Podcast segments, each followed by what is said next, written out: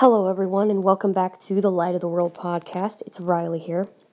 And in today's show, I want to talk about the first time I ever met a guide dog. Now, I was around six or seven years old. I was with my grandparents. I remember this because, you know, I, I know it was around six or seven because I lost my grandma sadly when I was seven years old. So this was before she passed away. We went to this restaurant.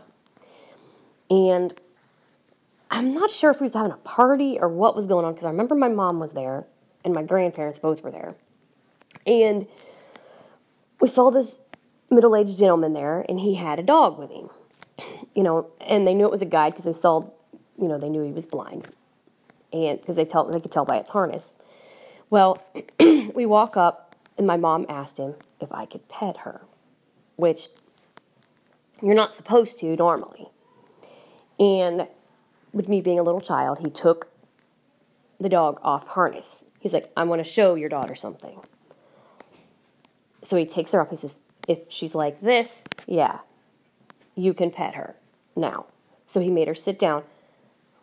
And I was petting her, you know, and I knelt down in front of her, and she was she was taller than my head. I mean, she was a big dog. And if I'm not mistaken, she was either a black lab or a golden, but I'm I'm not exactly sure because you know she was she had long fur, and some black labs I know do, and some don't. So I couldn't really tell back then breed, but I'm knowing what I know I remember of her fur. I'm I'm leaning more toward golden retriever, but I could be wrong. Anyway, her name was Buffy.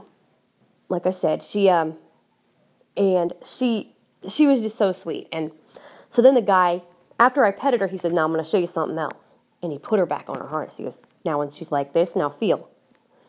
That's her harness. He was telling me. He goes, when she's in a harness, you can't pet them. When they are in a harness, you're not supposed to be petting them because that shows that they're working. And, you know, the guy was really good at explaining this. You know, he was amazing. And to this day, you know, I had always wanted a dog ever since that night. I was I loved it. And he he was the one that did a lot of explaining about how you could, you know, get a dog and yada yada yada. I do not know what school he went to. I I'm wanting to say it was either leader or uh, GDB.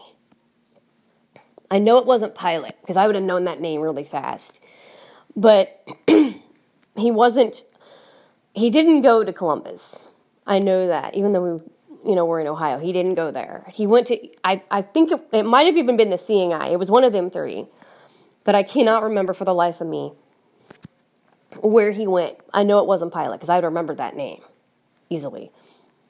Because I wasn't even told about Pilot until I was 15, 16, I think. I didn't know there was a school in my state until I was 15 or 16 years old. That's when I found out about Pilot because I didn't know all the schools. I knew Leader, I knew GDB, and I knew the Seeing Eye. Those are the three I knew.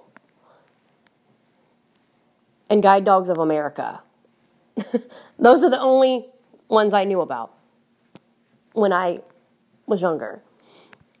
That's because I had heard about it.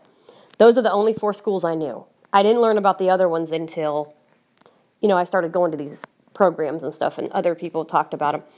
And they would bring people, they always brought people into this place where, you know, we got to meet their dog because they, you know, at least the one place, they let him off harness let him run around and meet us all. And then she was back on harness and would lay there. You know, his dog Alice. I remember that because he was a guy that was a student with the Seeing Eye. They'd always bring him in, and they'd always bring somebody in from GDB. And it was really neat to get to see that. And I'd always wanted a dog, but I never got to get one. And see, here's the thing again, this is where I, I had preached before. Don't let people hold you back. Don't, if,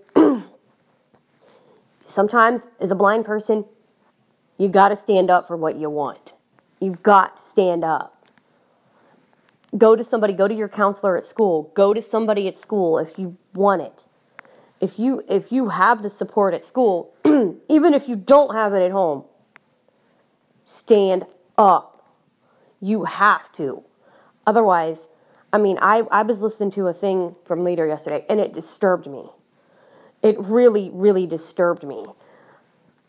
And you've got to stand up, blind people. You've got to stand up.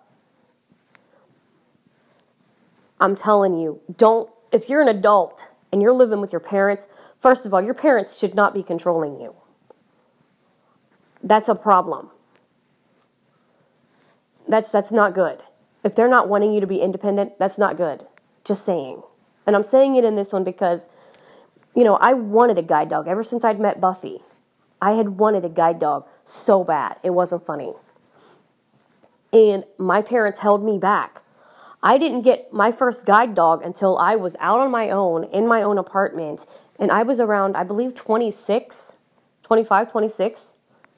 I didn't get one until then. And I could have had one years before that.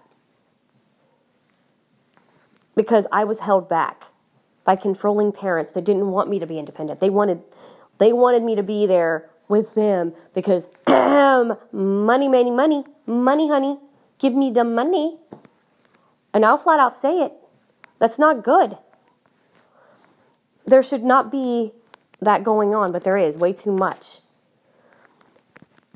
And the thing that bugs me, and I will say it on here that I learned this, and it, it makes me sick. It makes me want to literally bawl my eyes out. And if I start crying, I'm sorry, but it's sad. 10% of the blindness population know how to walk around independently with a white cane or a guide dog. That is a staggering number. That is, oh my God, that's awful. And part of that could be prevented from people letting them go, letting them learn it. My school forced my parents to learn it to make to let me learn it. Because they knew I would have been in that 10%. Wouldn't well, I should say I wouldn't be in that 10% that know how to do it if my school hadn't stepped up and said she's taking mo- mobility. She's taken O&M classes. I took O&M people since I was 5 years old. I took O&M classes since I was 5 years stinking old. And I'm going to tell you a story in the next episode about being grateful for stuff. At the time, you don't think it's a big deal, but later in life, it is. So I hope you found this episode entertaining, but also educational at the end. And I will be back in just a, few moments with another episode about my O&M training.